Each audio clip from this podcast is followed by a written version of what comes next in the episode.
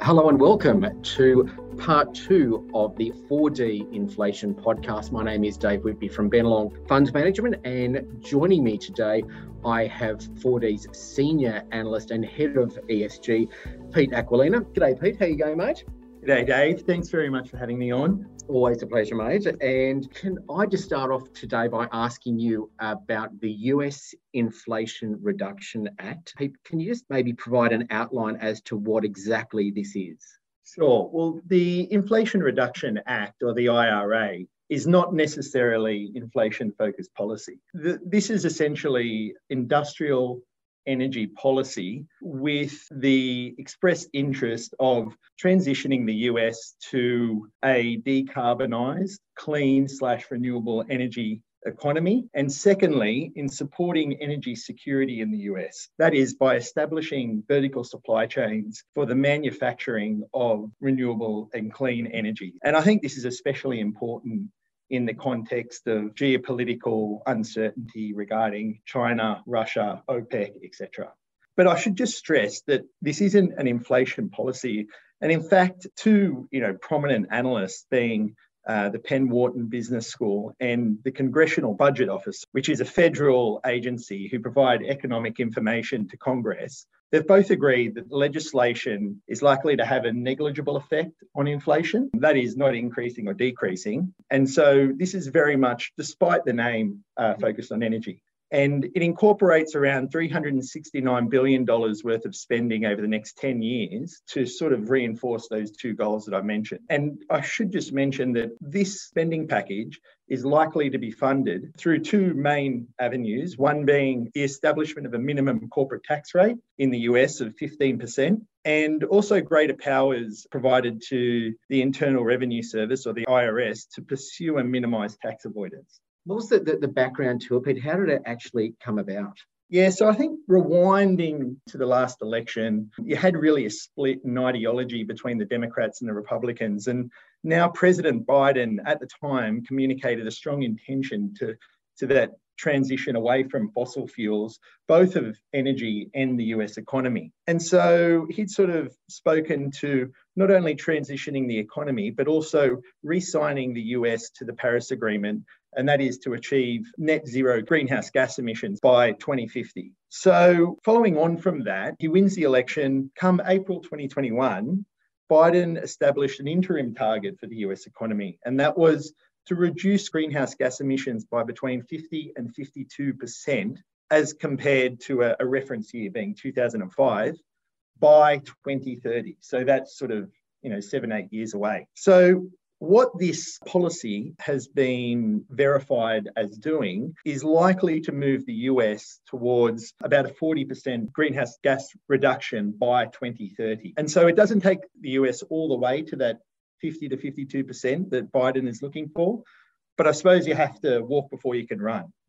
And it's worth noting that without this legislation, the, the US would likely reduce um, greenhouse gas emissions by 2030 by only about 26%. So it is a major driver in that decarbonisation process.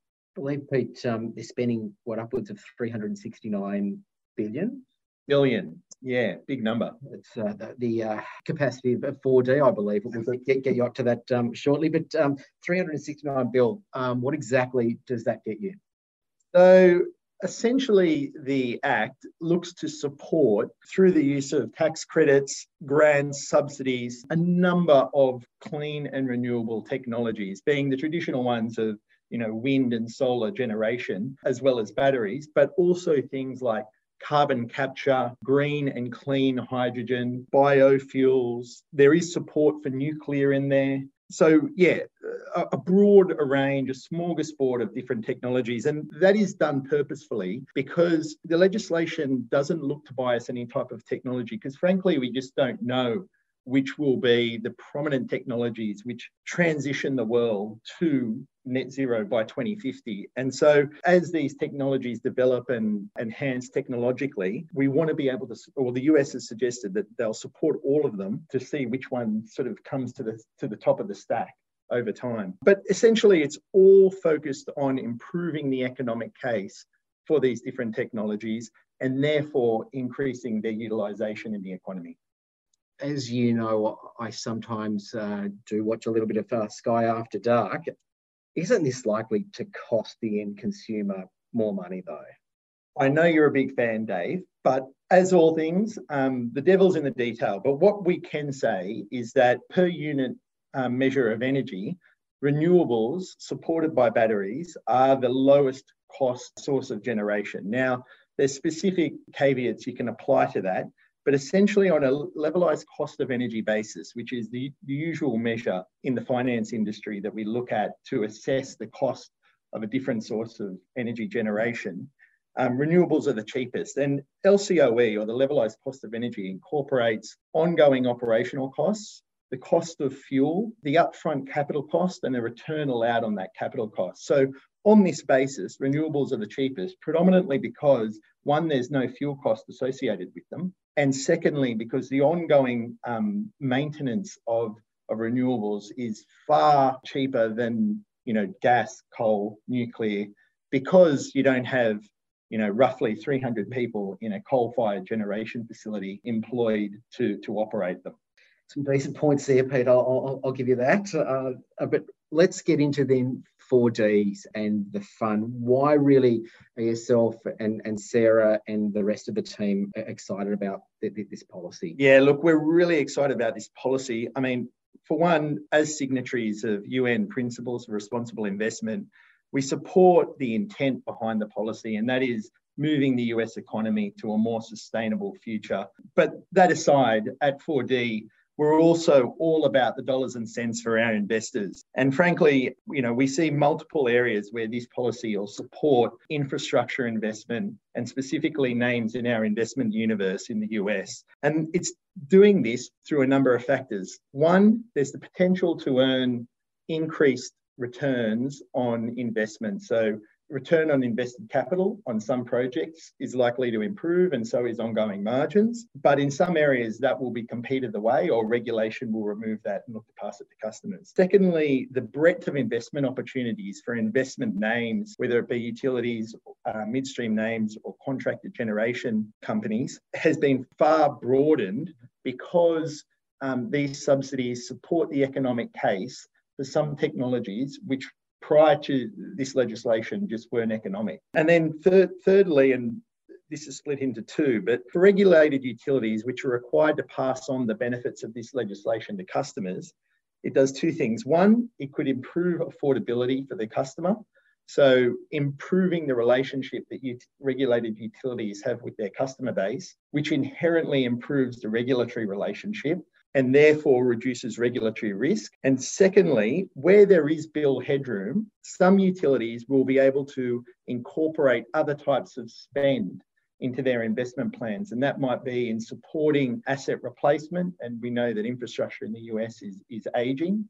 Um, secondly, it might be through hardening, you know, supporting against things like wildfires and hurricanes that we've experienced in the southeast of the US, and for, for modernising. So that is facilitating electric vehicles, etc. But th- this last component is likely to impre- in- increase overall investment growth. So, altogether, the Inflation Reduction Act has the potential to improve margins or returns on invested capital, increase growth rates of utilities and contracted generation companies, extend the investment pipelines of uh, utilities. And I'm talking about for decades because uh, net zero is a 2050 target. And it provides technologies such as hydrogen and carbon capture, which facilitates for some currently fossil exposed pipeline companies to pivot their business model to make it more sustainable and therefore be rewarded, hopefully, by the market in um, increasing their terminal values post sort of 2040, 2050, where they currently are. Looking more specifically at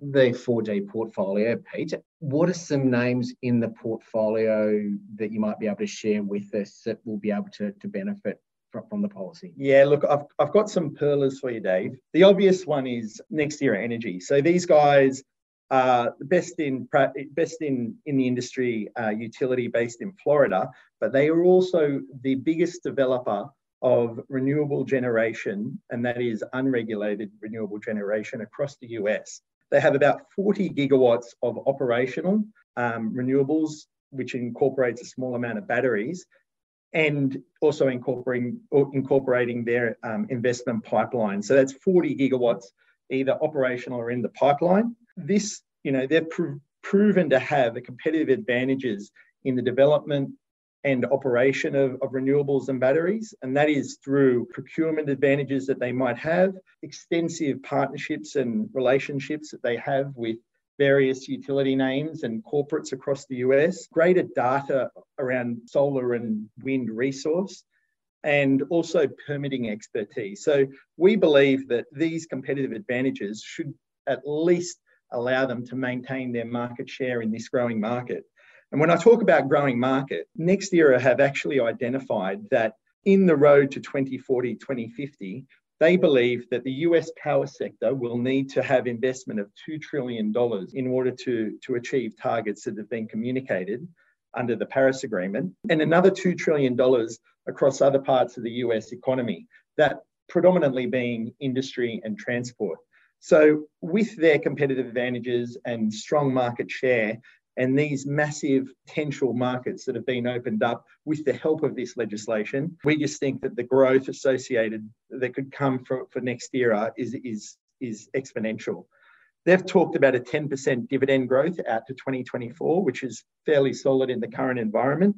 And we think the IRA supports this, this level of growth for much longer. So another one that we, we do have in our top 10 is Williams Company.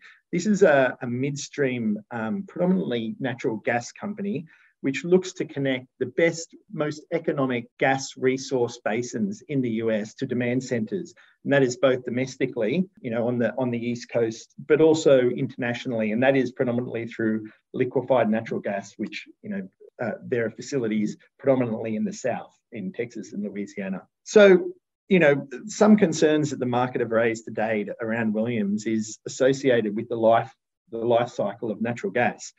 And with um, support provided by this legislation for things like hydrogen and carbon capture, we believe that the usage of natural gas in, in supporting these technologies will push their, the life cycle much further than sort of 2040, 2050 for example, you know, the International Energy Agency, even under their most aggressive decarbonisation scenarios that they've modelled, um, believe that natural gas in unison with carbon capture um, will mean that um, we'll still be using about half the level of natural gas that we're using today in 2050. So, because of Williams's competitive advantages and linking the lowest, most economic cost of natural gas we believe there's a, a, strong case now for their business model into the extended future. In addition, they've also um, just recently communicated intention to work with partners on establishing hydrogen hubs around the US, specifically near to their operations in Wyoming and also feeding into the states of New York and New Jersey. These are all sort of pilot projects at the time, but looking to get a foothold in, in these various sectors which we believe, as we've sort of explained, the investment potential is, is exponential. And then a final name, which I'll leave you with, and this is probably uh, more of a pure play regulated utility, and it's called American Electric Power. They're one of the larger ones in the US, serving about five and a half million customers across 11 states. So, following the signing of the Inflation Reduction Act, American Electric updated their net zero decarbonisation goal to 2045, which was five years earlier than their previous goal. And they already have the uh, quite ambitious greenhouse gas reduction target of 80% by 2030. So that's only sort of eight years away. And, and so when you sort of think that that 80% reduction being 2030, in their current five year capital plan, they're talking about spending $8.6 billion on renewable generation. And then when you, they look out sort of to the 2040 target, they think there's about 17 gigawatts of renewable capacity that they could actually own and operate. And just as, a, as an idea, that represents about half the level of renewable generation across Australia as of the year 2020. You know, they've talk, spoken to their intention to grow EPS um, 6 to 7% over the next five years. But with this investment pipeline and the opportunities coming through, through this legislation, we think that six to seven percent extends for you know at least a decade, if not longer. And when you think about this, six to seven percent growth is paired with its current dividend of sort of three to four percent. A total return in the current environment for a safe regulated utility of you know midpoint 11% is pretty attractive. Pete, thank you very much for that. That was very insightful, and especially going through some of those stock names there. Um, be uh, keeping an eye on my 4D portfolio and, my super, and I'll be expecting some of those uh, returns to be coming through there. But no, thank you very much for your time today. Very much appreciated. Uh, and thank you also to our listeners for your continued support of 4D. Should you have any queries or, or require anything from us, please either let myself know or your designated account director know as well. So thank you very much.